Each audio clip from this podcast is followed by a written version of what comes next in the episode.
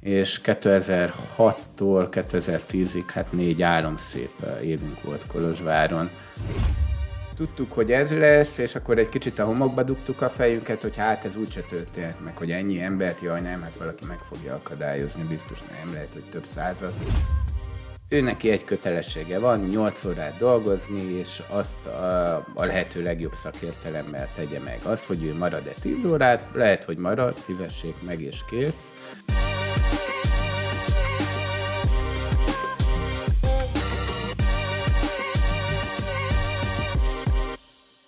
Üdvözöljük a hallgatóinkat, ez újra itt a podcast műsora, és a stúdióban ismét a két Levente, Kovács Levente, jómagam Józsa Levente és Gábor Lajos, és az a jó hírünk, hogy újra van egy meghívottunk, akit picit faggatni fogunk, meg megtudunk nagyon-nagyon izgalmas dolgokat.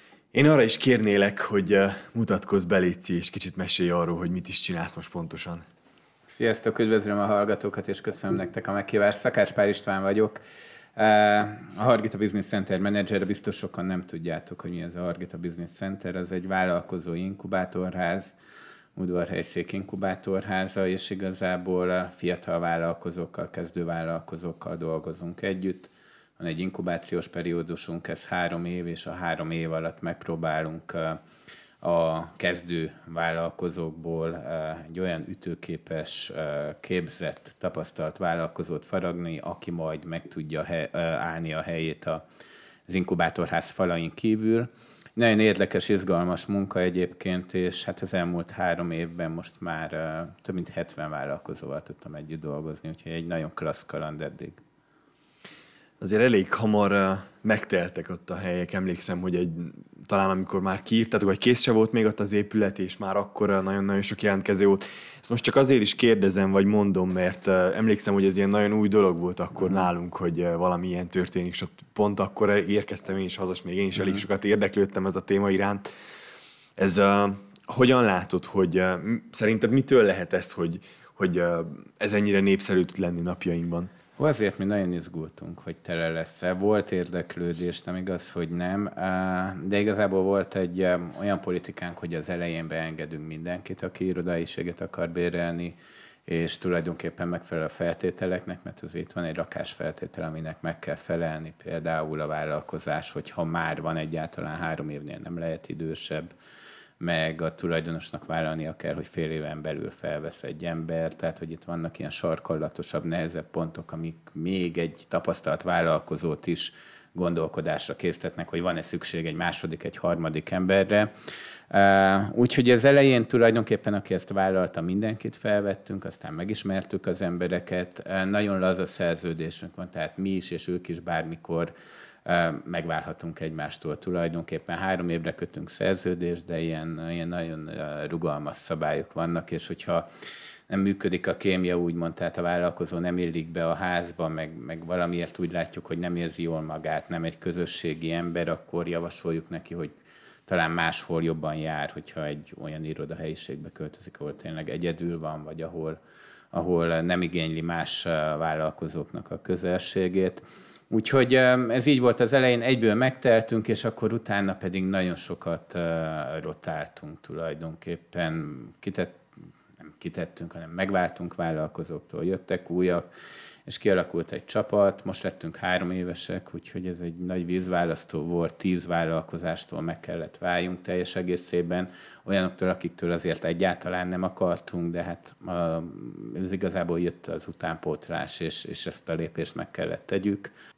De hát ők meg már legalább itt vannak a városban, valaki más irodájában vannak, vagy saját irodát építettek, vásároltak az elmúlt 3 év sporlásával, bevételéből, profitjából úgymond, úgyhogy ennek így kell lennie, és tényleg akkor lennénk boldogak, hogyha ezt minden évben még 10-10-10 így ki tudnánk költöztetni a városba, és jönne az utánpótlás, hiszen Udvarhelyről mindig azt mondjuk, hogy egy vállalkozóbarát város, és ahhoz, hogy ez tényleg így legyen, erős utánpótlásra van szükség, mert egyébként jön a többi város a nyomunkba, és minden szinten. Én azt szoktam mondani, hogy minden szinten verseny van a székelyvárosok között, bármennyire is nem akarjuk ezt elismerni, és hát barátok vagyunk, és nem illik szidni a csíkit a Szentgyörgyit, azért versengünk az élet minden területén, legyen az kultúra, legyen az vállalkozás, legyen az bármi, ami az életünkkel, a közösségünkkel összefügg. Picit én visszatérnék az inkubátorházhoz. Azon túl, hogy egy nagyon vagány irodát és egy jó közösséget nyújtotok a társaságnak, miben járultok hozzá egy vállalkozás fellendüléséhez, vagy miben tudtok hozzájárulni? Igaz, hát ti is vállalkoztok, úgyhogy tudjátok, hogy mik a nehéz lépések a vállalkozás legelején, és hogy általában, amikor létrehoztok egyedül egy vállalkozást, akkor mennyi mindenre kell figyeljetek. Igazából azért inkubátorház, mert egy kicsit úgymond burokban vannak, nem kell azzal foglalkozzanak például, hogy kifizessék a villanyszámlát, elmenjenek internetszerződést kötni, ők ezt mind megkapják, ahogy beköltöznek az irodába.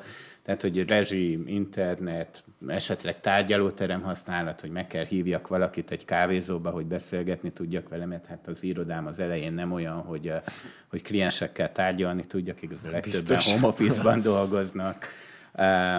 Azért ettől ők megszabadulnak, illetve hát a 3 év alatt elsősorban jogi tanácsadást veszik igénybe, azt tudni kell, hogy ingyenes jogi, gazdasági és kommunikációs marketing tanácsadás jár minden bentrakónak, és hát amikor életed első szerződését meg kell kössed, akkor tele vagy kérdőjellel.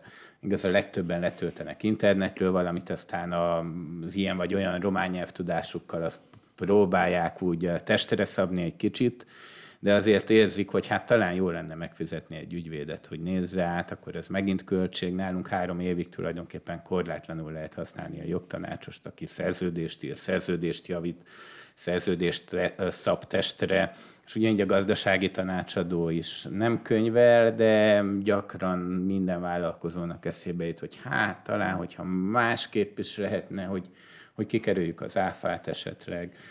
Azt marha egyszerű egyébként, mert nem kéne számlát vágni, de vannak még egyébként itt olyan könyvelési trükkök is, amivel egyébként lehet spórolni a különféle adónemeken.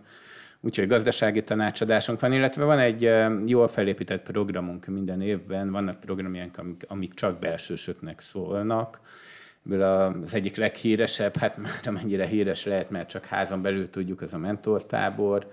Ez egy 3 napos alkalom, első nap csak a vállalkozókat hívjuk, vezetőképzés van. Legutoljára például Csák János jött el, aki a MOL-nak meg az OTP-nek volt a vezére Magyarországról, meg igyekszünk kolozsvári, budapesti nemzetközi előadókat is hívni adott esetben. A második nap pedig eljöhet minden vállalkozó az összes emberével, tehát olyankor 140-en vagyunk, annyian vagyunk ma az inkubátorházba, és akkor 140 embernek belső kommunikáció, külső kommunikáció, különféle ilyen csapatépítő jellegű programokat rakunk össze, és hát a végén van egy nagy buli persze, ahogy ennek lennie kell. Illetve nagyon sokat megyünk látóutakra, igaz, a portfóliónknak a 60-70%-a IT-vállalkozó, velük például már első évben elmentünk Közép-Kelet-Európa legnagyobb IT konferenciájára és fesztiváljára. A második évben már Budapesten voltunk, a Startup Safarin, körbejártuk a legmenőbb startupokat, a Prezit például, Budapesten megnéztük a legjobb példákat, hogy hogyan lehet egy igazi startupot felépíteni. Ez mind amellett, hogy tanulságos és hasznos, szintén egy nagyon jó csapatépítő, tehát egy nagy buszt bérelünk és 45 vállalkozóval be a buszba, és irány Budapest, tehát adott esetben ott konkrét üzleti lehetőségek is, vagy üzlet is kötődik, és jól monetizálható értelme is van ezeknek általában. Ez olyan érdekes, hogy tehát én például nagyon elmondhatom magamról, hogy akkor, amikor ugye pont valamelyik műsorunkban beszélgettünk arról, hogy a fotózást is most már úgy kell felfogjuk, mint egy vállalkozás. Mm-hmm. Bármennyire az elején ilyen nagyon kreatív, meg nagyon művész, meg valami nagyon ilyen elvon dolognak tűnt, de azért amikor eljutottunk addig, hogy meg kellett élni ebből a fényképezésből, meg az egész ilyen alkalmazott fotográfiából, akkor ugye beszélgettünk arról, hogy lettünk így szerre vállalkozók, és ugye elég sokat szóba jött így a hétköznapokban az, hogy én egyfolytában valahol a Hargita Business Centerben voltam valami programon, és úgy jót kacagtunk is, hogy küldözgettem még a srácoknak a linket, mikor valami business vitamin volt, és emlékszem, hogy tehát ugye, hogyha már szóba jön a business vitamin, ugye az egyik ilyen olyan program, ahova bárki mehet, ugye, aki... Így van, ez külsősök számára, igen. És hát tulajdonképpen a zászlós hajója a programjainknak, nagyon népszerű, hamar megtelnek a helyek, rákattantott tulajdonképpen az emberek. Meg talán amikor a normális időket éltünk, ha lehet így fogalmazni, akkor volt is valami olyan, hogy a valami nagyobb rendezvényt csak azoknak szerveztetek, akiknek volt már 10 belépője a bizniszvitamira, vagy valami ilyesmi volt így. Igen, amikor vertem a vellem, hogy ó, nekem ott van már 15 is, úgyhogy simán vehetek. Amikor elkapunk egy nagy sztárt, úgymond, de mi szoktuk, nagyon vadásztuk az eseményeket, kit hoz le Csíkszeredába, Szentgyőrre, és akkor gyorsan felvesszük velük a kapcsolatokat. De gyakorlatilag a business vitamint, tehát hogy ez egy annyira tágműfaj, hogy megengedtük magunknak, hogy eljön Zaher Gábor. Persze nem feltétlenül a drogokról beszélt, hanem ilyen digitális detoxról, a másik drogról, a telefonról, a laptopról, tehát hogy mennyi időt töltünk, és mennyire függünk egyébként már az ilyen okos kütyüktől, és akkor itt már korlátozni kellett. Amúgy se lett volna korrekt a szervezővel szemben, hogy ő elhívja Zaher Gábort, pénzt költ rá, marketingeli, utána pedig 40 leért adja tulajdonképpen a terembe, hogy valahol térüljön meg, és egy kicsi profit neki is legyen ebből az egész buliból. Mi pedig elhívjuk, és akkor azt mondjuk, hogy 15-re, és ezért a reggelit is nyugodtan fogyasszátok el, tehát hogy ez így csak habatortán tulajdonképpen, és ezzel tényleg jutalmazzuk a hűséges bizniszvitaminra járókat, mert nem minden műfaj egyébként olyan nagyon népszerű, tehát vannak dolgok, amikről nem szeretnek a vállalkozók annyira beszélni, és akkor mégiscsak kicsit erőltetjük, és mi magunk is meglepődünk, hogy teltház lesz. Például mit tudom, a szelektív hulladékgyűjtés, vagy hogy hogyan lehet igazán olyan vállalkozó, aki figyel a környezetére. Ez nem túl népszerű egyébként a vállalkozók körében erről beszélni. Mégis néha ezt a témát előhozzuk, és akkor örülünk, hogy eljönnek és meghallgatják. Most reméljük, hogy majd alkalmazzák és az ott hallottakat, bár tudjuk, hogy költséges ez a dolog. Én ezt az inkubátorházat egy kicsit úgy képzelem, mint egy kollégiumot, ahol ugye különböző egyetemeken, szakokon végzett diákok laknak, és együtt összeülnek esténként is. Lehet, hogy valamit a különböző területekről hozott tudással összetudnak valami újat rakni. Érdekelne, hogy van-e ilyenre példa, hogy ugye nagyon színes a vállalkozások skáláján, vagy a palettája nálatok is, és van-e valami olyan, vagy született olyan projekt az elmúlt 3 év alatt, ahol éppen ennek köszönhető, hogy különböző vállalkozások egy helyen összegyűltek, és közösen valamit így össze tudtak hozni. Akár tiszta véletlenül, vagy csocsózás közben, mert van csocsóasztalatok, ahogy tudom. Igazából sok apró sikersztorik vannak, amik úgy nem rengetik meg a világot, meg én azt mondanám, hogy ezek természetszerű, hogy így alakultak. Például volt, most már 3 éves lett, és kiköltözött a házból könyvelő cégünk, bejöttek kezdővállalkozók, és akkor valahol benne volt a pakliba, hogy akkor a könyvelőnek őket választják. Megismerték egymást az első közös ilyen rendezvényen. Igaz, nagyon sok ilyen networking eseményt szervezünk azért, mert eléggé forognak nálunk a vállalkozók, és szeretnénk, hogyha soha ne fordulhatna az elő, hogy a folyosón, mint 2 vadidegen elmegy egymás mellett 2 bentlakó. Azért is talál ez a kollégium, mert mi is bentlakóknak nevezzük őket, és ők is magukat.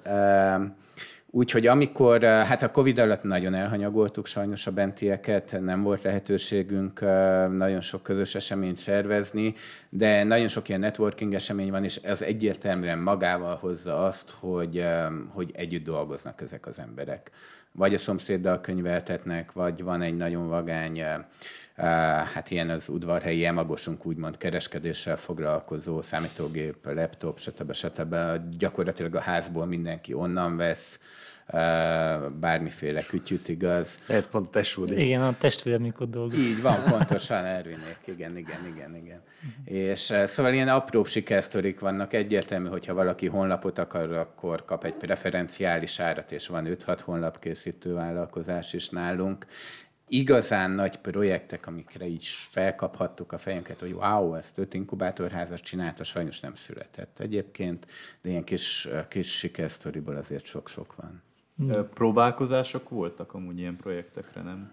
Hát szoktak lenni különféle ötletversenyeink, ahol házból állnak össze csapatok, és megpróbálnak alkotni valamit. Adott esetben valami olyan, például van a digitális hackathon, amit a Hargita Business Center által működtetett regionális IT-fejlesztési programban egy 2-3 napos ötletverseny, tulajdonképpen informatikusok gyűlnek össze, és 3 napot nem is alszanak, hanem dolgoznak különféle projekteken. Ide azért lenne benevez inkubátorházból is 1-2 csapat, és ott például olyan megoldásokon gondolkodnak, mint hogy egy foglalórendszer a konferenciateremben, meg a tárgyaló termeinkben, hogy felmegyek online, és akkor ez meg is van egyébként, és működik, és akkor online holnapra foglalok egy tárgyalótermet a szabadidőpontokba.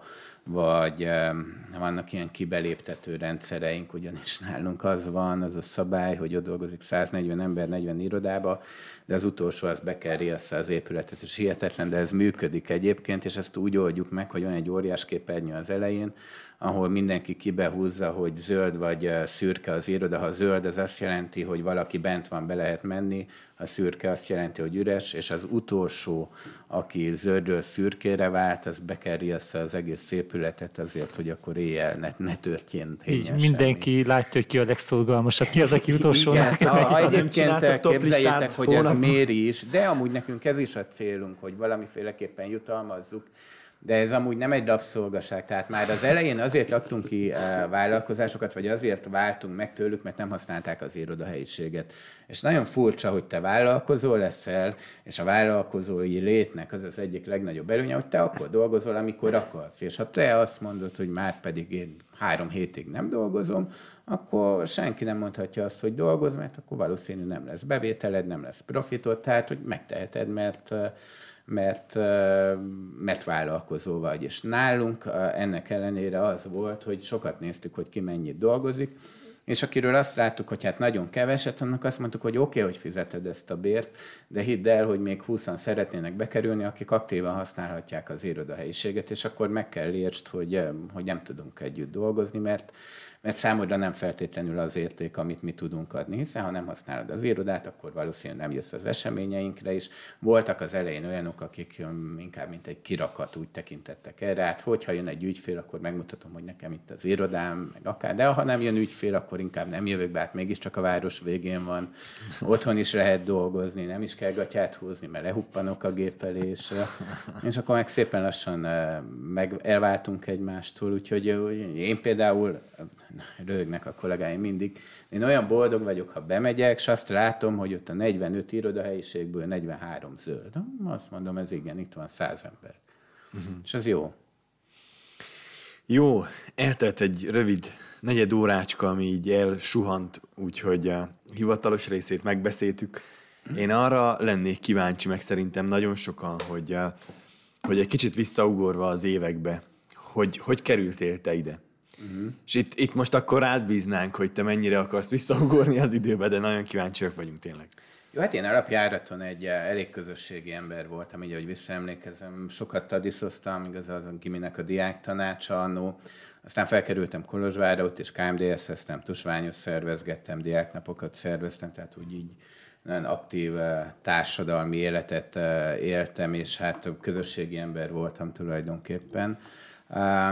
Aztán pedig nagyon sokat ettem, és mindig kantinba ettem, és ennek mindamellett, hogy meghíztam, egyetlen egy haszna volt, hogy a kantin kapuján volt egy hirdetés, hogy egy vadonatúj magyarországi tulajdonosi háttérrel rendelkező vállalkozás amerikai tőzsdére kereskedni keres egyetemistákat, akik kipróbálhatják, hogy milyen az amerikai tőzsdén élőbe kereskedni. Na és hát addig jártam a kantinba igazából minden nap, hogy aztán már mikor 20-szor elmentem a plakát mellett, felhívtam a telefonszámot, és felvettek a hajnal 4-be egy nagyon csili-vili iroda házba, hogy próbáljam meg, hogy milyen kereskedni részvényekkel. És tulajdonképpen akkor brokernek? Tulajdonképpen tradernek. A broker az igazi ilyen hosszabb távon vásárol részvényt, megvásárol, és aztán megvan, hogy mi a target, mi a cél, és akkor egy bizonyos idő után, egy nap után, egy hét után, fél év után, egy év után eladja, amikor az teljesül. a kereskedő ezt sokkal aktívabban űzi, és mi igazából egy másik műfaja voltunk a kereskedőknek, skalpoltuk a piacot, ilyen high frequency trading, naponta akár több ezer pozíciót felvettünk, és egyből le is zártunk, de minket szigorúan büntettek, hogyha ilyen overnight pozíciót hagyunk, tehát másnapra tovább visszük a részvényt, mi minden záráskor eladtunk. Vagy visszavásároltunk, mert hogy igaz, tőzsdén nem csak eladni lehet, hanem, vagy nem csak vásárolni lehet, hanem előbb eladhatod a részvényt, és aztán olcsóbb áron játszhatsz esésre is tulajdonképpen. No, de hát ott felvettek 50 embert, és az volt a szabály, hogy fizetés nincs, naponta $50 bukhatsz a tőzsdén, és az volt a feladat, hogy 6 hónap alatt, aki $3000 összeszed, de úgy, hogy a hatodik, tehát hogy egy hónap alatt legyen $3000, de 6 hónapod van úgymond veszíteni az ő pénzükből, és ha sikerül a 6. hónapban, akkor azt jelenti, hogy studentből trader lettél, és akkor nagyon sok buying power van, azt jelenti, hogy nagyon sok részvénnyel kereskedhetsz, meg utána fizetést kaptál. Mert hogy egyébként hiába mondjuk azt, hogy most én 7. hónapban graduáltam, úgymond le is lettem trader, de úgy benne volt a pakliba már a 4.-5. hónapban sikerülni fog, csak soha nem értem el a 3000-et. Volt, hogy 2000-et, volt, hogy 1000-et, volt, hogy 2005-ös utolsó nap kellett kockáztassak, és azt mind elbuktam. Úgyhogy voltak ilyen sztorik, de igazából amikor te a másik pénzéből naponta bukhatsz $50, az elején az azt jelenti, hogy $1000 elveszíted neki. No, de addig, hogy az 50 emberből 5-en tudtunk legraduálni a 6-7-8 hónap alatt, volt, aki 8. hónapra, és a másik 40-45 ember folyamatosan veszített, úgyhogy mire legraduáltunk, a cég csődbe ment. És akkor hiába voltunk marha jó tőzsdei kereskedők, de már nem volt cég, és akkor felvettük ugyanennek a cégnek a budapesti tulajdonosával a kapcsolatot, és azt mondta, hogy belénk fektet $10,000, indítsunk egy saját céget, és amíg a $10,000 megadjuk, addig fele-felébe menjen, tehát hogy amit mi csinálunk, fele megy neki, fele jön nekünk, $10,000, ahogy megadtuk, utána még egy évig megvolt, hogy hány százalékot kapott, és utána szabadok voltunk. És hát ez volt 2004-ben, és 2006-tól 2010-ig, hát 4 álomszép évünk volt Kolozsváron, központban laktunk egy, tehát igazán amerikai életünk volt.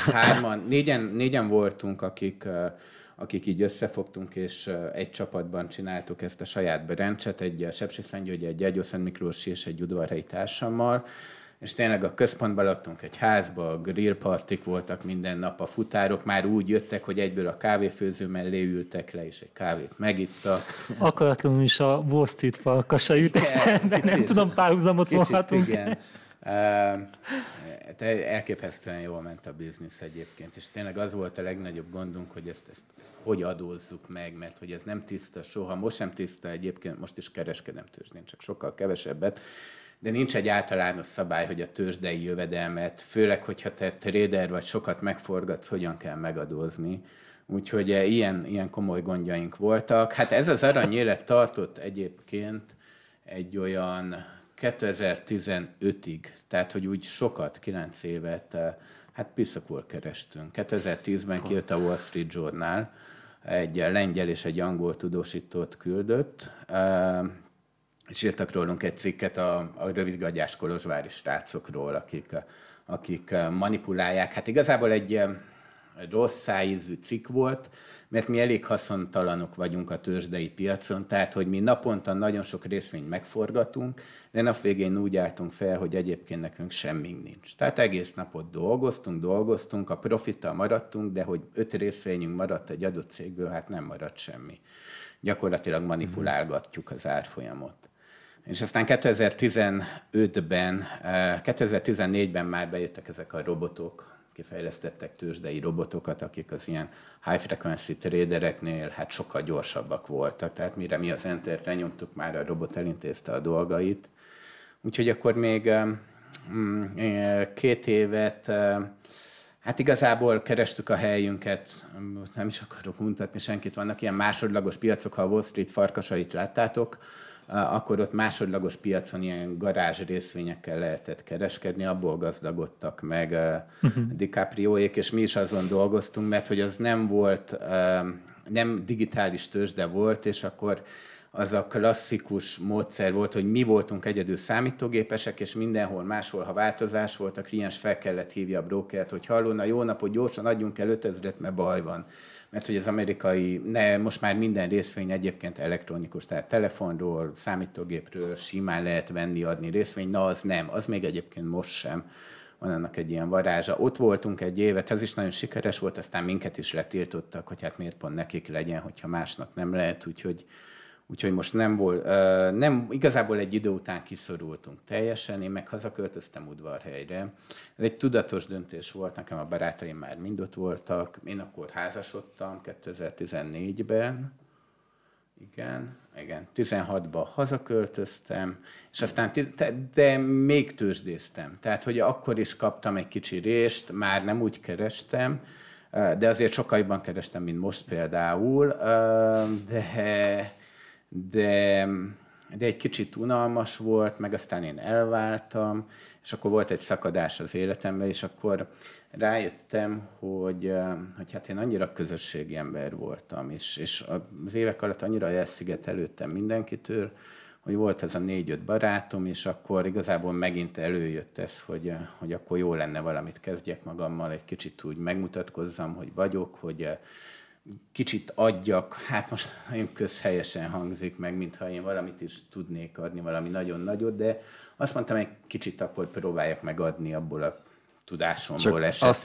Csak azt nem mond, hogy mentél egy helyi kantinba, és láttad, hogy ki van rakva, hogy a HBC-hez igazgatót keresnek. Nem, de egyébként ezt is újságból láttam, hogy inkubátorház, startup, a startup világ, akkor már egy kicsit értettem hozzá, mert hogy a tőzsdén is nagyon felfutottak akkor már a startupok, a Google, az Apple, akkor már megvoltak, és akkor nagy naívan, én még mindig egyébként abban hiszek, hogy itt Udvarhely is előbb-utóbb, Udvarhelyszék is kinevel egy, hát ha nem is egy Google-t, nem is egy Apple-t, de egy Revolutot például, amit egészen közel találtak ki. Hát, hogyha össze tudunk hozni egy ilyen vállalkozást. Úgyhogy akkor jelentkeztem az inkubátorháznak az igazgatói posztjára, nagyon éles versenyben nyertem meg, és akkor így indult ez a sztori, ami nagyon jól sikerült eddig, úgy érzem, egy nagyon vagány csapattal, nagyon-nagyon jó emberekkel dolgozom együtt, úgyhogy hát nagyon megérte, hogy kicsit a számítógéptől odébb álltam. Amúgy most is tőzsdézem, tehát napi 2 órám rámegy amerikai piacokon. Most is onnan jöttem, van egy tőzsdei őrület, hogyha követitek, nem tudom, követitek? Nem. Nem szoktatok most a... Én csak annyira követem, hogy Revoluton van 200 lejére bitcoin. Igen, amióta van Revolut, elég sok ilyen úgymond hobbi tőzsdés, hogyha lehet igen, így mondani. Igen, de egyébként képzeld, ők irányítják. Abszolút, tehát most már az, hogy nekem is a barátaim leülünk egyet kávézni, és gondold el, hogy mi itt Romániában egy ilyen kis városban, mint Udvarhely, ezt csináljuk, de hányan csinálhatják sokszorosan nagyobb pont, összeggel máshol. Pont most küldött a Revolut is valami kürímélt, hogy nem tudom mekkora targetet elértek a... De ebben. Hogy most például, ha rámész a Revolut kereskedési felületére, akkor ma jelent meg egy ilyen általános úgymond figyelmeztetés, hogy nagyon volatilis lett a piac, nagyon durva mozgások vannak, és le is tiltottak 2 részvényt, hogy kereskedhessél. Az egyik a GameStop, a másik pedig az AMC. Azt tudom, azt a GameStopot. Esküszöm, na mindegy, ez most lehet, ha kivágjuk. Láttam, hogy valami 2004-től vagy 2005-től van fent a tőzsdén, egész végig ilyen egyenes csík volt, és most 2 nap alatt valami 300-szorosára nőtt. Na, ez egy olyan sztori, hogy a GameStop ott egyébként azzal foglalkoznak, hogy ilyen játékokat, mint a FIFA, meg van most egy csomó ilyen menő shooter játék, meg ilyen kocsi versenyző, akármi. Oda bemész, és te kikölcsön összeted. Egy borzasztó ózsdi módszer, nagyon szeretik az amerikaiak. Hát azért mondom, hogy ózsdi, mert gyakorlatilag ma már ezt le lehet tölteni. Letöltöd, digitálisan megvásárolod, fene fog elmenni egy ilyen áruházba. És igazából kijött a hír, pont beszéltünk erről, vagyis érintettem, hogy a tőzsdén nem csak venni lehet, hanem eladhatsz, meghitelezhetsz eladást tulajdonképpen, mert arra számítasz, hogy csődbe megy a cég, vagy jelentősen esni fog, mert rosszak lesznek a számai, és te eladod $20, amit nincs, és utána visszavásárolod majd $5, és akkor nyertél $15. Gyakorlatilag, mintha $5 vennél, 20-ért eladnád, annak a fordítottja. Uh-huh. És kijött a Redditen meg Twitteren, de a reddites fórumozók azok, ahol egy cikk, hogy 5 olyan részvény van, ami túl van sortolva, tehát gyakorlatilag sokkal többen adtak el spekulánsok, mindamennyi részvénye van az adott vállalkozásnak. És akkor ők elkezdték vásárolni, és elkezdett nőni az árfolyam. És egyébként, ha te eladásra játszol, annál rosszabb nincs a világon, mert gyakorlatilag az árfolyam felfele végtelenig mehet. Lefele vásárolni mindig vannak vásárlók, de ha offer oldalról, tehát ha eladósi oldalról eltűnnek az eladók, akkor tulajdonképpen neked azt írja a rendszer, hogy hát a következő hely, ahol eladhatsz, az $1000, és ő kiszámolja, hogy mekkora a mínuszad, és akkor beindulnak az ilyen robot eladások, mert gyakorlatilag nincsen annyi pénzed a számlán, és ezek tolták, egy ilyen short bubble lett, úgy nevezik, egy ilyen buborék. Hirtelen mindenki, aki eddig spekulatív módon eladott, de részvény egyébként nem volt, muszáj volt kiszálljon, mert elfogyott a pénze gyakorlatilag. És hát úgy alakult, hogy ez a $30 részvény egyébként ma 480 volt. És akkor letiltotta az összes, csődbe vett 2 vagy 3 ilyen nagy hedge fundot, akik ilyen több milliárd dollárt forgatnak, meg csődbe vitt. És akkor most összefogtak ezek a Revolut, vagy a Robinhood például, amelyik népszerű, és akkor azt mondta, hogy többet nálunk nem lehet ilyen részvényt vásárolni azért, hogy megvédjenek úgymond minket kicsiket, de igazából az volt a cél, hogy valahogy mentsék meg a hedge fundoknak, a nagyoknak a pénzét. Most elképesztő balhé is van, ha figyelitek a Robinhood vagy a Revolutnak a Facebook oldalát.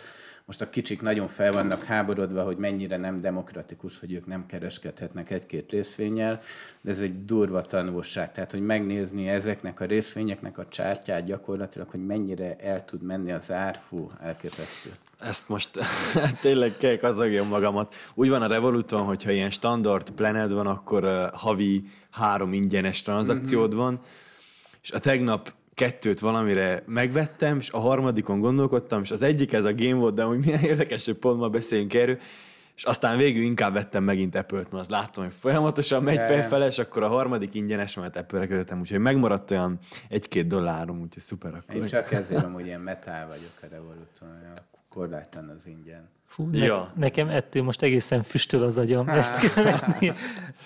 És amúgy te hány ilyen platformon dolgozó tulajdonképpen, mert most mondtál 2 így például. Igazából én, ahol most nagyon aktív vagyok, az a Revolut, ott szuper aktív vagyok, tehát ott naponta 10-15-ször felveszek pozíciót, másnap lezárom.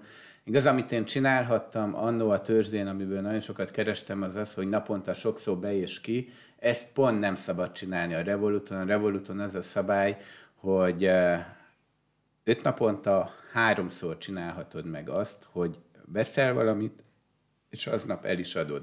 Másképp tovább kell engedni a következő napra. Tehát Revoluton nagyon aktív vagyok, és azért, mert egyébként a Revolutnak nagyon szegényes a kriptopénz, meg a tőzsdei választéka is, ezért van egy olyan, hogy Trade 212, ott szintén elég sok pénzt forgatok.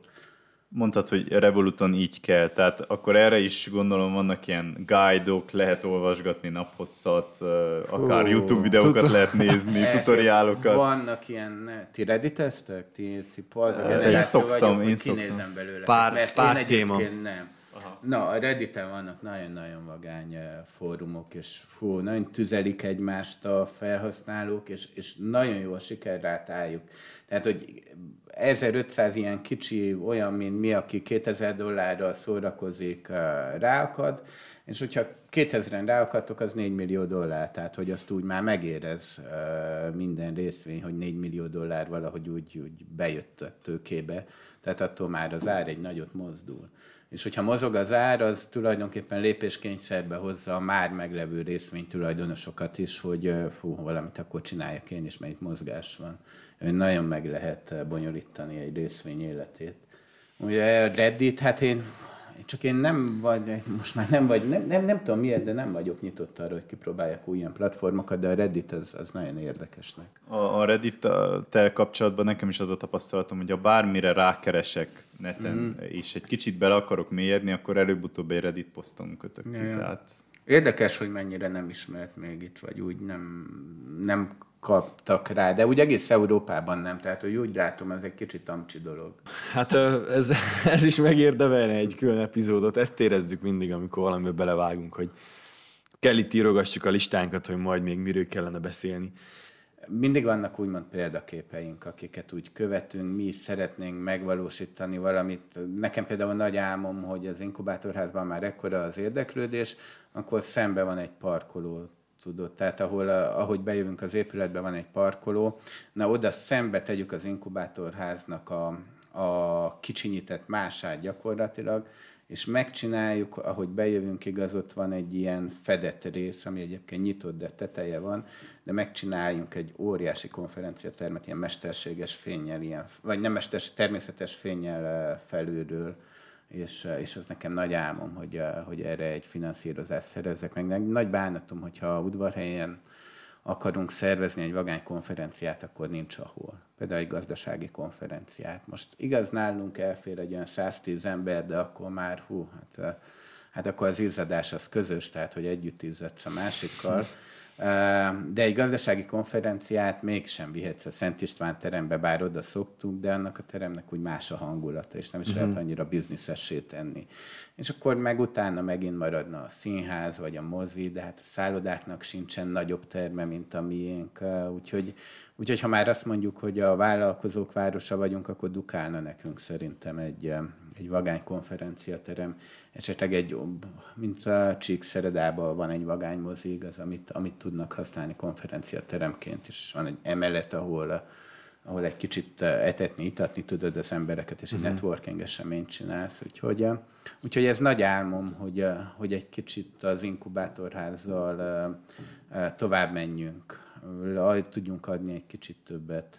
Ez lesz egy második, és arra is készülünk, úgyhogy ez egy vagány projekt, meg látok benne jövőt, és tényleg egyelőre ezt szeretném csinálni. Meg a tőzsdével amúgy, hát ez egy örök szerelmem lesz, tehát hogy azzal most is foglalkozom.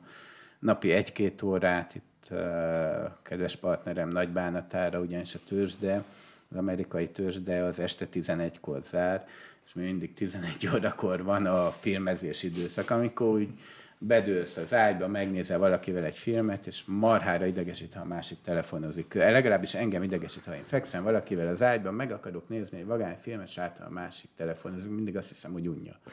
Itt, ahogy elmesélsz, teljesen olyan, mint amikor valaki nem a munkája, hanem mint egy játékra lenne elkattam. Igen, egyébként ő is úgy érzi, Úgyhogy hát a tőzsde az meg fog maradni szerintem. Hobbi szinten csinálom, de még eredményesen, és akkor meg miért ne szeretem. Bár nem akarom ennyire, ha nem is lehet ezt mondjuk negatívnak nevezni, de úgy azért valószínű, hogy el fog jönni az az idő, amikor már nem lesz az inkubátorházba ez a pozíció, mármint úgy értve, hogy lehet, ha te is tovább állnál, vagy stb. És akkor hol tudod elképzelni magad? Hát meg nem is lehet mindig ezt csinálni. Én szoktam mondani, hogy egy inkubátorházhoz, ahol fiatal vállalkozókkal kell foglalkozni, és ahol annyira változnak a trendek, folyamatosan meg kell újulni szerintem. Azoknak kénytelen lesz a Redditet, vagy valami az utódod a Redditet követni.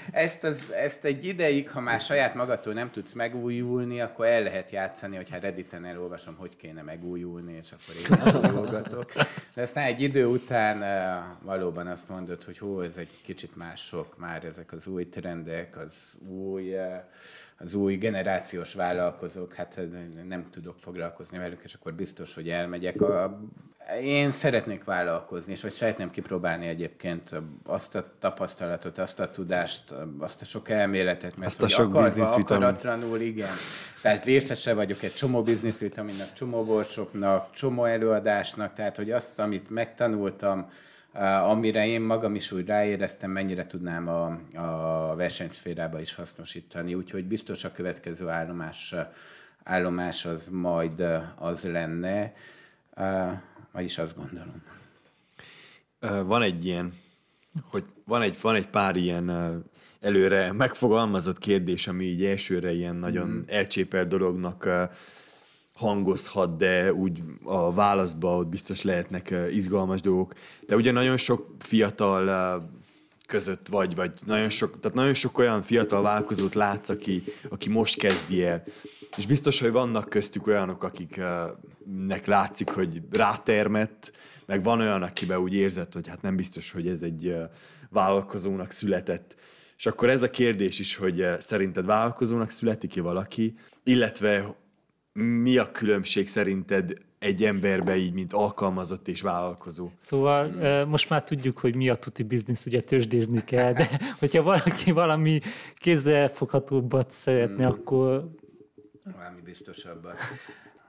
Egyébként ez azért nehéz, mert vannak ilyen úgymond egyszemélyes vállalkozások, ahol tök mindegy, hogy te milyen vagy. Ha a szakmádat jól űzöd egyébként, egy vagány építész vagy egy jó fotós vagy, akkor lehetsz undók, megengedheted magadnak azt a luxust, hogy nem veszed fel a telefont 2 hétig, mert úgyis lesz munkád. És azért lesz munkád, mert egyébként a szakmaiságodat nem kérdőjelezi meg senki, legfeljebb azt mondja, hogy hát ez egy jócska ember, és elvégezi a munkát, de egy kávét már nem iszom meg se előtte, se utána vele. Úgyhogy megint más kérdés, hogy mi van akkor, hogyha egy olyan típusú vállalkozásod van, ahol még 1-2 embert már fel kell venni, és hát egyébként nem könnyű vállalkozónak lenni. Tehát, hogy én itt össze is írtam magamnak, készültem, erre az egy kérdésre aztán igazán készültem, hogy azért adott esetben, hát én is most is tulajdonképpen alkalmazott vagyok, ha azt nézzük az inkubátorháznál, van nekünk egy egyesületünk, mi beszerzünk saját pénzt is, de a költségvetésünknek a felét azt közpénzből kapjuk. Tehát, hogy úgymond nem alszom nyugtalanul. Januárban nyugtalanul alszom, amíg kiudvaroljuk a költségvetést az adott évre, de így most már majárt pont a megyei tanácsülése, a városi tanácsa is megvolt. Most már ma például szerintem nyugodtabban kéne aludjak. De például, hogyha te alkalmazott vagy, akkor van egy kiszámítható fix jövedelmed, amit vállalkozóként nem mondhatsz el igaz magadról, mert hát a jövedelmed az annyi gyakorlatilag, ahogy megy éppen a vállalkozás, de semmi esetre sem fix, és nem is kiszámítható a legtöbb esetben. Ha te alkalmazott vagy, akkor te tudod magadról, hogy te meghatározott időt, átlag napi 8-10 órát kell dolgozzál, és utána viszont látásra téged nem érdekel, hogy mi van egyébként, mert a 8 meg 2 a 10 óra is már úgymond bónusz tőled, nem lennék köteles ott lenni. Ha alkalmazott vagy, akkor világos, hogy vannak kötöttségek is. Tehát ha beteg a gyermek és otthon kell maradjál, akkor kapsz táppénzt, de nem mész be dolgozni, de akkor meggyűlik a munkád egyébként, mert hogy te helyhez vagy kötve legtöbb esetben is, és egy irodában dolgozol. Míg ha vállalkozó vagy, akkor igaz az van, hogy a bevételed az a saját teljesítményeddel arányos. Tehát hogyha többet fektetsz bele, akkor a bevételeid nőnek. Ha vállalkozó vagy, igaz, van egy előnye, úgy alakítod ki az életedet, ahogy akarod, de igazából ezeket nem kell mondjam. Én úgy gondolom, hogy azért alkalmazottnak lenni sokkal könnyebb. Nem tudom, ti hogy gondoljátok? Nem voltam én például alkalmazott, úgyhogy nem tudom, de van egy ilyen, hogy mondjam, egy ilyen általános, talán tévhitnek mondanám, hogy az, aki még nem volt vállalkozó, az azt mondja, hogy neked könnyű, mert céged van, ugye? Mm. Hát na, most, hogyha valaki nem állami alkalmazott, vagy önkormányzati alkalmazott, akkor az egy vállalkozásnál dolgozik. Mm. És ugye az emberek, hogyha mondjuk azt mondjuk, hogy alkalmazottként megnyugodik, mert fix fizetése van, és hátradőlhet, és nem tudom, de hogy egy vállalkozásnál dolgozik, tehát hogyha a vállalkozás nem megy, akkor neki sem tudják azt a fix fizetést megadni. Szóval annyira biztos az alkalmazotti lét, amennyire a vállalkozás is biztos, amennyire nem így van? Igen, de ugyanakkor ő azt is mondhatja, hogy nekem az a dolgom, hogy 8 órát dolgozzak, neked az a dolgot, hogy kiad a fizetésem, és hogyha te ezt nem tudod megoldani, akkor én elmegyek máshova, és dolgozom 8 órát. Tehát, hogy őt nem érdekli a vállalkozás szellemisége, hogy akkor mi lesz a vállalkozással, vagy ő nem akarja megérteni azt, hogy most nem megy, mert azt se kell megértse az alkalmazott, hogy most nagyon megy a szekér. A legtöbbször ezt nem érzi egyébként meg. Szóval akkor igazából ez a hátradőlés biztonsága nem a fix fizetésből fakad, hanem a választási lehetőségből, hogyha bebukik, vagy bármi történik, akkor átmegy a másikhoz. Ugye ezt A felelősség hiányából szerintem, inkább én úgy mondanám. Tehát, hogy egy alkalmazott azt mondja magáról, hogy ő neki egy kötelessége van, 8 órát dolgozni, és azt a lehető legjobb szakértelemmel tegye meg. Az, hogy ő marad-e 10 órát, lehet, hogy marad, fizessék meg és kész. De az, hogy egyébként hogy megy a cég, hogy milyen szerződése van a villanyra, a gázra, hogy van-e kliens egyáltalán, azért nem érdekli őt, mert akkor elmegy és kap máshol is munkát. Azért, mert neki nincsen felelőssége, ő nem... Nincsen vállalása, ettől szép a magyar nyelv, hogy vállalkozom. Igen, nincsen vállalása. Hogyha nekem valakivel már egyszer erről beszélgettem, hogy az alkalmazott, meg a vállalkozó közti, a kettő közötti különbségek, ugye azért pozíciótól is függ. Uh-huh. Mert ugye nem mindegy, hogy mondjuk egy kisebb pozícióban levő témát gyakorolsz nap, mint nap, vagy mondjuk egy igazgató, vagy egy vállalkozásnál. Meg ugye vannak erre nagyon jó példák is, tehát hogy én beszélgetek olyan marketingigazgató elég sokat, aki egy helyi nagyvállalkozásnál lehet, ha még stresszesebben fekszik le este, mint én mondjuk, aki azért izgul, hogy holnap lesz, amiből kifizetni 2 alkalmazottat.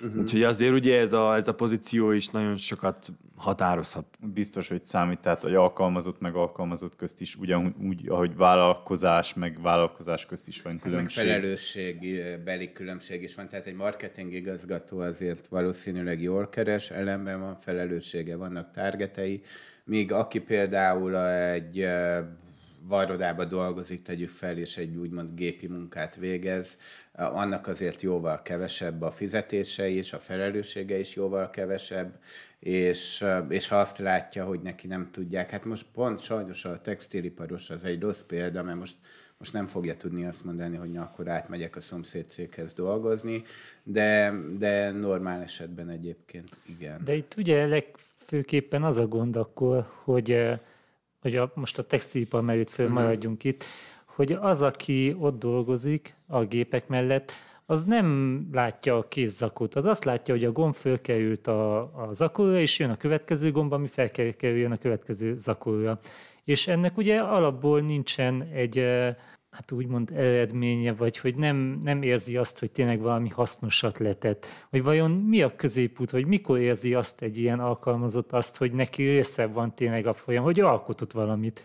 Hogy érdemben hozzájárult ahhoz, hogy... De szerintem emberfüggő is. Tehát most... Emberfüggő, meg vállalat nagysága függő is szerintem. Tehát még egy ilyen 50-100 fős vállalkozásnál meg lehet azt teremteni, hogy úgymond egy kis otthont varázsolsz a vállalkozásból. És azt mondod, hogy ennek a vállalkozásnak van egy vállalati kultúrája, és a vállalati kultúra része például az, hogy mindig 10 percet kávézunk együtt közösen, és beszélgetünk arról, hogy hát hogy ment a varroda, hogy lett 500 kosztüm, egyébként ebből 10 hibás volt, de nem baj. Ezt még meg lehet csinálni 50-100 fős cégnél, és utána pedig már gyakorlatilag akkora a nyomás és a versenyhelyzet, hogyha egyre nagyobb a vállalkozás, hogy tényleg úgymond elgépiesednek ezek az emberek. Létezik akkor úgymond egy recept, hogyha te akarsz egy nagyon vagány bizniszt, akkor itt ennél a létszámnál állj meg, és hogyha növekedni akarsz, akkor ne ezt növeld, hanem mondjuk valami újat csinálj, hogy ott is a maximumot tudják kihozni a munkatársaid, meg az alkalmazottaid belőle? Igaz, azt látjuk, hogy arrafele halad a világ, hogy embereket próbálunk helyettesíteni robotokkal nagyon sok esetben. És ez, nem az, ez egyrészt azt jelenti, hogy kevesebben fognak dolgozni azokon a területeken, ahol kevésbé számít, hogy mennyire hozzáadott értékű munkát végzel. Tehát, hogy tényleg ezentúl lehet, hogy a gombot azt majd egy robot vagy egy nagyon drága gép meg tudja oldani. Ellenben kell legyen 5 ember, aki ezt a 100 gépet amúgy is irányítja, és vele ki tudsz alakítani valamit. De hát vannak olyan iparágak, úgymond, mint az építkezés, ahol nem tudod helyettesíteni az embereket robotokkal.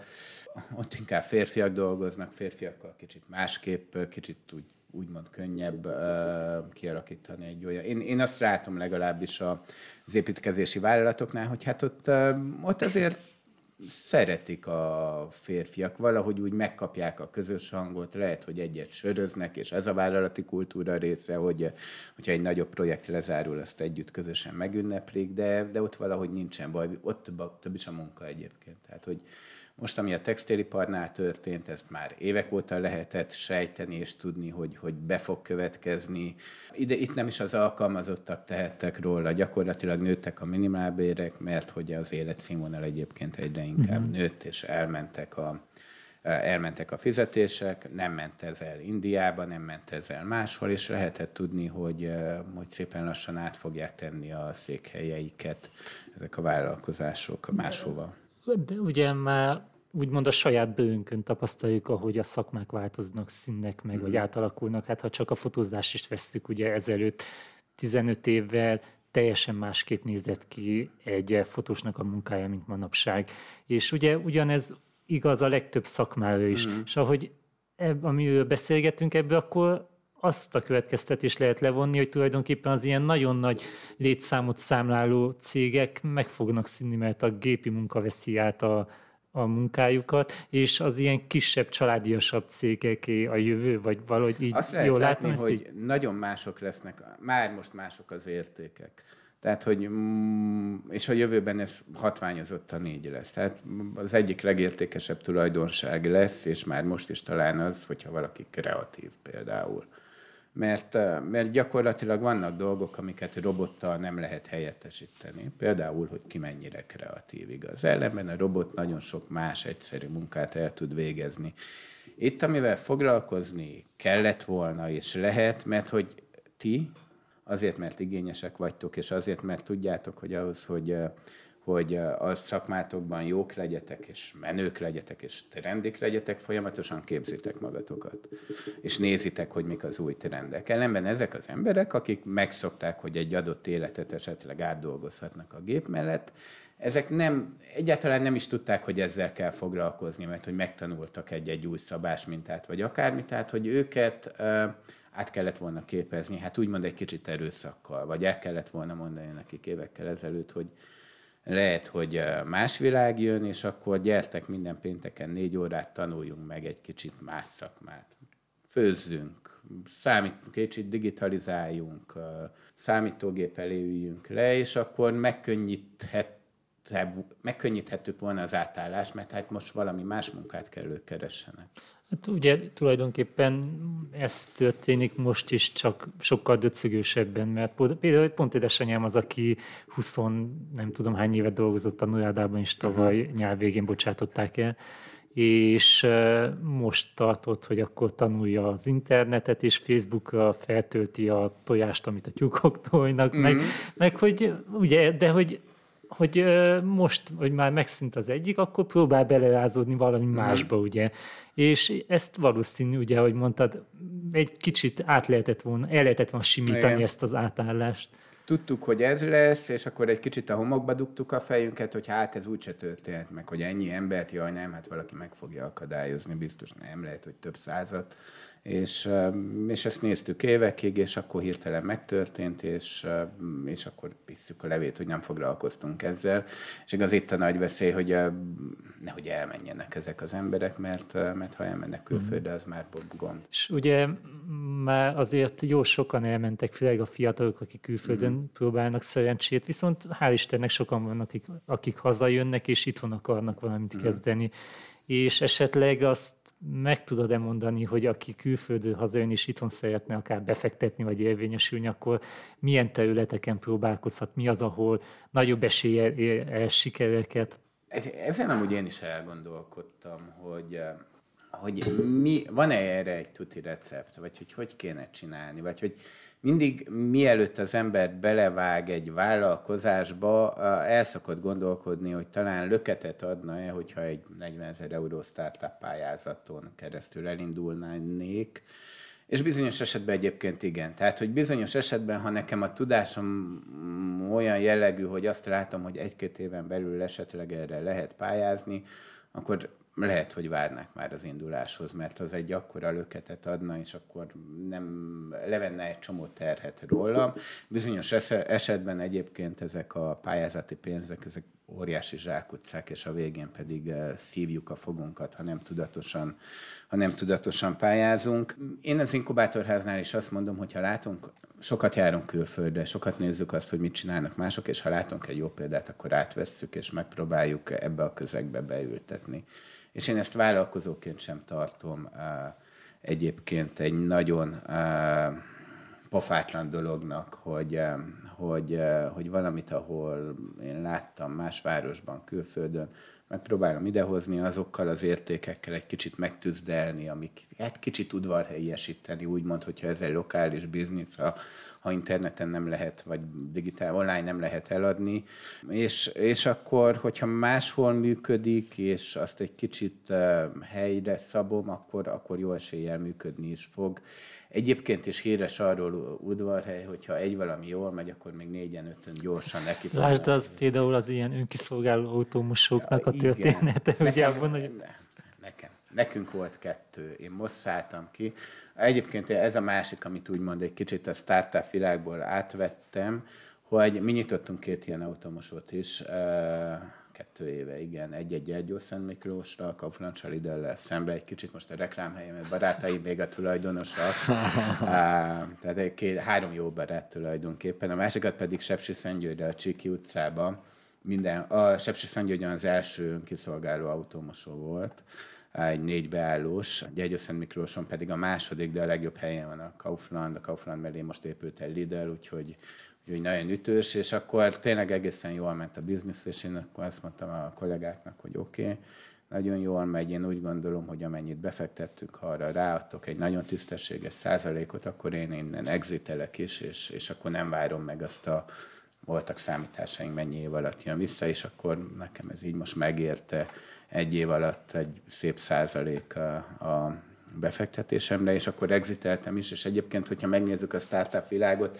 ez az, ami igazán jellemző, hogy felépítünk valamit, és utána eladjuk valakinek. Nálunk azért sokkal szentimentálisabbak az emberek, kicsit úgy bánnak a cégükkel, mintha a saját gyerekük lenne, jaj nem, hát ez egy másod-harmadik generációs lesz, a fiam is átveszi, neki is a fia, és akkor továbbra is fejlődni fog, és külföldön, nyugaton egyébként így felfuttatnak, csúcson még túlértékelve eladják, és akkor utána neki kezdenek valami. 5 évig a legtöbb esetben nem foglalkozhatnak ugyanazzal, de a háttérben már dolgoznak, és megpróbálják felépíteni a sajátjukat. Ugyanis azt is tudni kell, hogy te most például a vendéglátás az egy olyan dolog, hogy mindenki egy kicsit tudja, hogy hát, ha csinálnék egy éttermet, az mennyire menne. Mert hogy én látom, hogy mi a hiba, és a vendéglátás az egy külön szakma egyébként. Tehát, hogy egy étterem, az ha te eladod valakinek, az nem fog attól menni, tehát, hogy ő nem vette át a tudást is, meg azokat a fortéjokat, amiket te bevettél, hanem ő átvette az éttermet, átvette a személyzetet, hogyha van egy annyi esze, akkor megmondta, hogy te 5 évig nem nyithatsz 50 kilométeres körzetbe hasonló profilú éttermet, és akkor valaki máson keresztül nyitasz, és a háttérben egyébként próbálsz ügyeskedni, de ő a tudásodat azt nem vette meg. Megvette a fizikai helyet, de attól, amiért ment az a biznisz, az a te fejedben van, és akkor abban te jó vagy. Tehát, hogy én nem tartom nagyon nagy bűnnek azt, hogyha te eladod a nagyon jól menő vállalkozásodat. Jön egy következő ötlet, vagy megcsinálod ugyanazt, csak pepitában. De akkor tulajdonképpen startupnak ez a lényege, hogy eladod a végén? Vagy meddig startup és startup? Érdekes, ez az egyik legnagyobb tévhit, hogy a startup az életkorhoz van kötve. Nem. Tehát az Apple és a Google most is startup. Azért, mert folyamatosan megújulnak, folyamatosan innoválnak, folyamatosan kitalálnak valami újat. A startup, tehát nincsen ilyen, hogy amíg a vállalkozásom 3 éves, addig nevezhetem startupnak. Startup az inkább, tehát hogy a definíció szerint egyrészt a startup az folyamatosan innovál, illetve valami újat talál ki,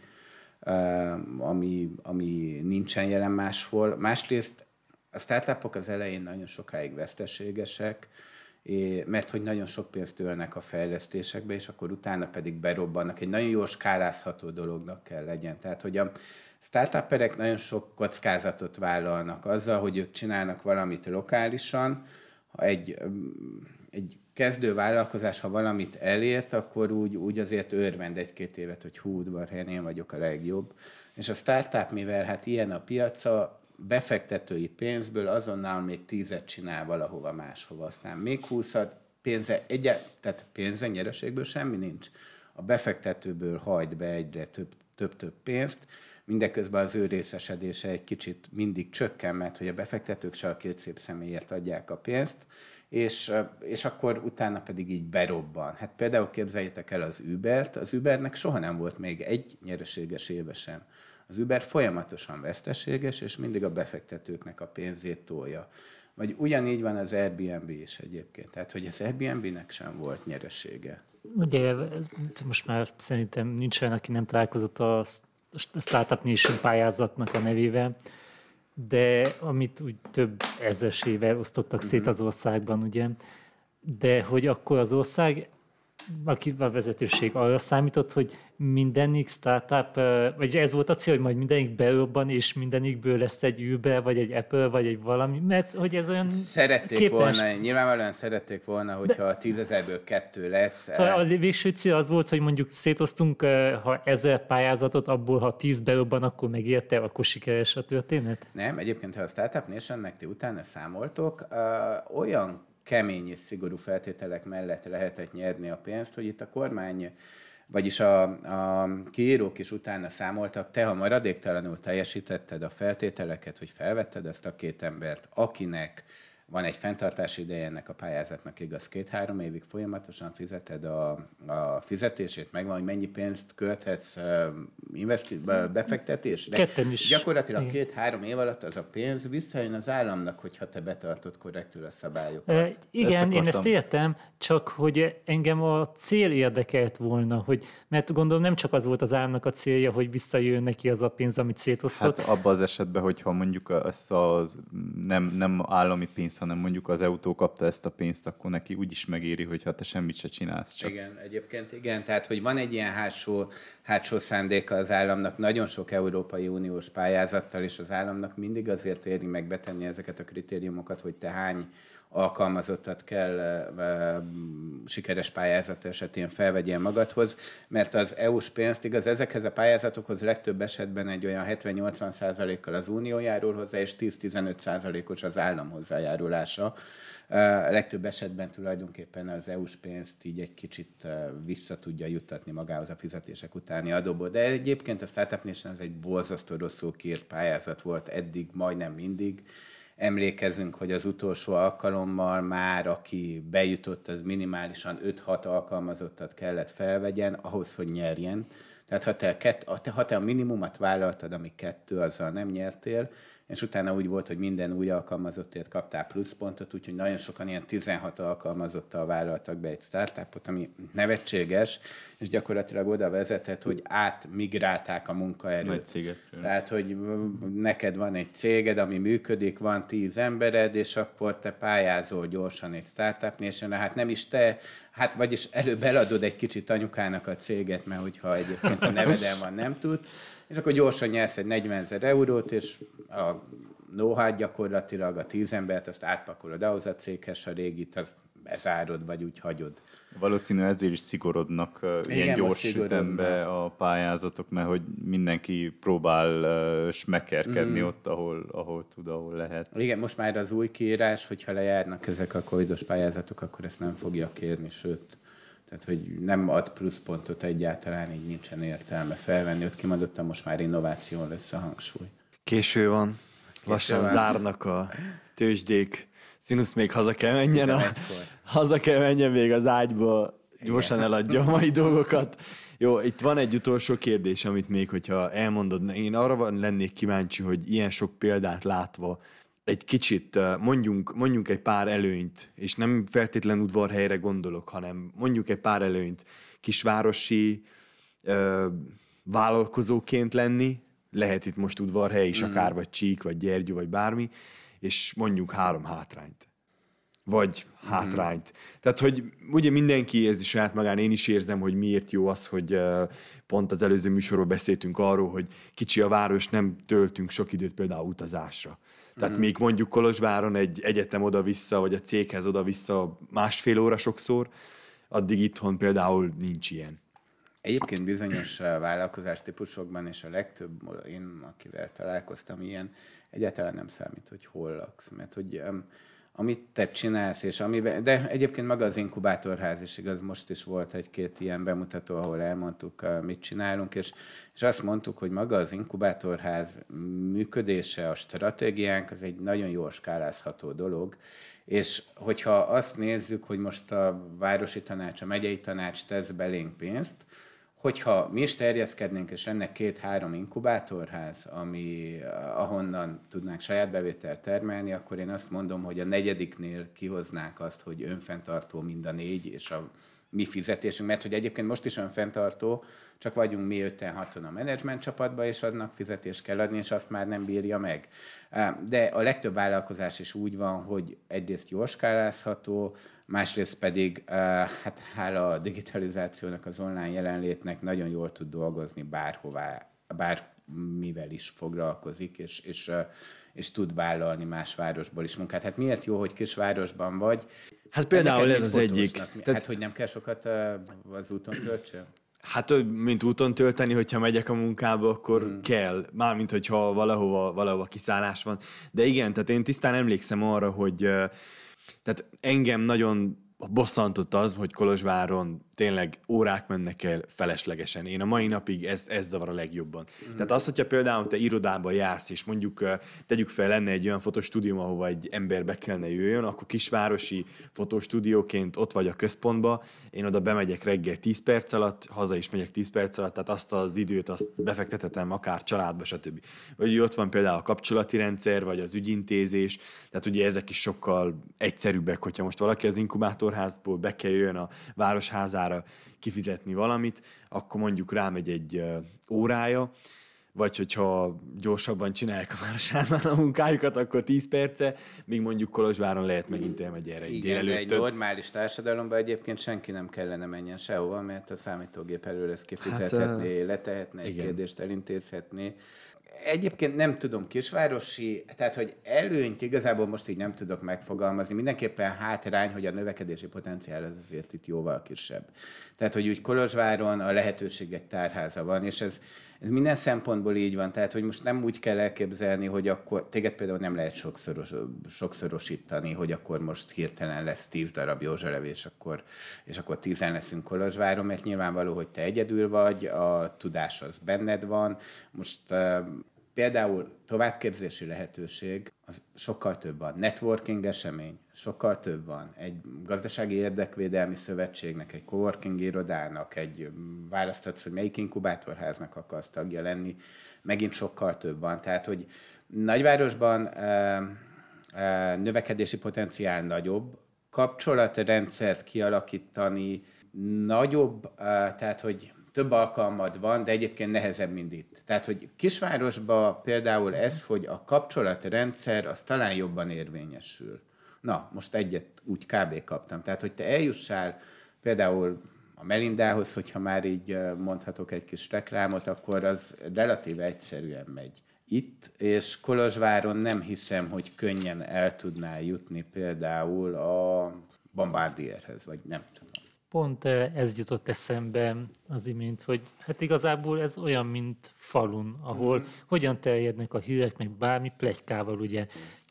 Ez hátrány is lehet ugyanakkor, de hogyha valamiben jó vagy, akkor kisvárosban az lehet, hogy nagyon gyorsan el tud terjedni, hogy te abban jó vagy, és fölkapott lehetsz általa. Viszont, hogyha valamiben nem vagy jó, az is nagyon-nagyon gyorsan el tud terjedni. És lehet, hogy ez egy kisvárosban talán gördülékenyebb, mint egy nagyvárosban.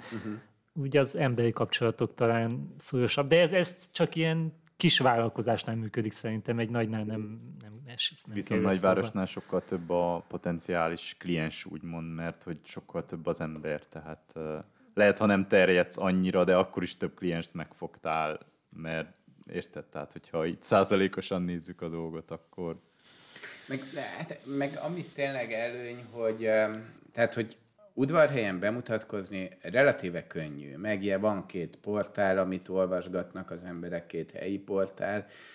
Ezt nem lehet azt mondani, hogy például te, ha Kolozsváron vagy, és neked a célcsoportod csak a Györgyfalvi negyed, nem fogsz tudni eljutni csak a Györgyfalvi negyedhez, hiába ott is 40 000 laknak, tegyük fel, mint Udvarhelyen, vagy 35 000. Udvarhelyen sokkal könnyebben eljutsz a két portálon, a két rádión keresztül hozzájuk, mint Kolozsváron, ahol úgy be kell céloznod a 300 000 embert, hogy a 35-höz eljussál, és lehet, hogy ők pont nem is a Györgyfalvéba laknak.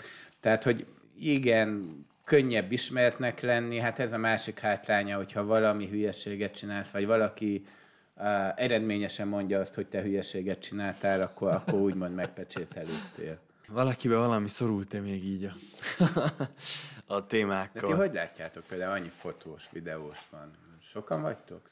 Szerintem Udvarhely az, vagy nem tudom, hogy de... Hogy van piacotok? Valamiért mindig azt látom, hogy mondjuk Csíkszeredához, vagy környező városokhoz viszonyítva Udvarhelyen nagyon sok fotós sikerült, hogy legyen. Én mindig azon gondolkoztam, én majdnem Kolozsvárra csináltam meg a stúdiómat, hogy mi a különbség ugyanez, hogy mondjuk sokkal több bért fizetsz, viszont valószínű, hogy sokkal több kliensed is lenne, sokkal drágábban tudnál fotózni, stb. Nem tudom, hogy mit mondjak Udvarhelyről így ebbe a szakmát. Tehát szerintem ez, hogy nagyon, nagyon, nagyon sokan vagyunk Udvarhelyen. Sokan, de ti egyébként úgy jellemzően dolgoztok más városokba is, vagy megtaláljátok a számításaitokat csak Udvarhelyen, csak udvarhelyi kliensekkel? Hát én például... Szerintem Udvarhelyen dolgoztam a legkevesebbet így az elmúlt évek alatt. Hát a fotózás az nálam leginkább az esküvőfotózás jellemezte, vagy az esküvőfotózás jellemezte a munkámat. Sokáig Udvarhelyen fotóztam a legkevesebbet, ez az elmúlt években egy kicsit megváltozott. Szerintem ahhoz, hogy csak Udvarhelyből éljél, túl kicsi a város, én úgy gondolom. Pláne esküvőfotózásban tulajdonképpen, ha úgy vesszük, megéri nem Udvarhelyen fotózni, mert az árak azok... ha nem is nagyobbak, ugyanolyanok, viszont itt olcsóbban tudsz élni. Én konkrétan ismerek cégeket, akik azt szokták mondani, hogy udvarhelyi ügyfelekkel, ha együtt dolgoznak, az úgymond ilyen CSR tevékenységként teszik, mert egyszerűen nem tudják megkérni az árakat. Vagyis vannak amúgy olyan iparágak, tehát hogy tény valamiért. Akkor lehet, hogyha ez az én kérdésem, hogy mi az erősség az itthonban, meg mi a hátrány, akkor... Így lassan rájövünk, hogy az előny az inkább az itthon élésben van, igen, a munka szempontjából pedig megyünk. Igen, ugye ugyanez van a céges témákban is, ugye, hogy az ilyen reklámfotózásokban, hogy nagy százalék nekem se Udvarhelyen van, úgyhogy azért autóba kell ülni.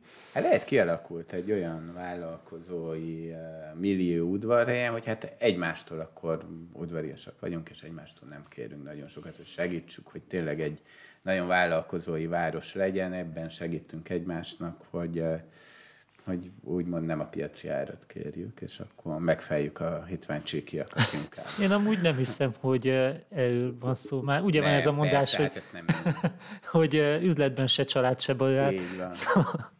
Hát, mert azért kicsit nehéz azért, ez is egy érdekes téma, hogy nehéz különbséget tenni sokszor a dolgok között. Főleg ugye, mert a fotózás az hogy nem azt mondják, hogy XY szerelé, megkérem, hogy jöjjön, és akkor ott van 5 ember, aki neked legyártsa, hanem itt az van, hogyha te őt akarod, mint fotós, akkor már egy picit személyesebb az egész, úgyhogy kicsit, meg ugye elég sokan most már kacsingatunk ugye a B és a C tervek fele, ugye elég sokat beszélgettünk, hogy a több lábon élés az valószínű, hogy egy idő után elérkezik. Akkor köszi szépen, hogy itt voltál. Hát én köszönöm a lehetőséget. Jó kis beszélgetés volt. Jó anyag volt. Remélem sokan hallgatjátok. Köszönjük szépen. Sziasztok. Köszönöm, sziasztok. Sziasztok.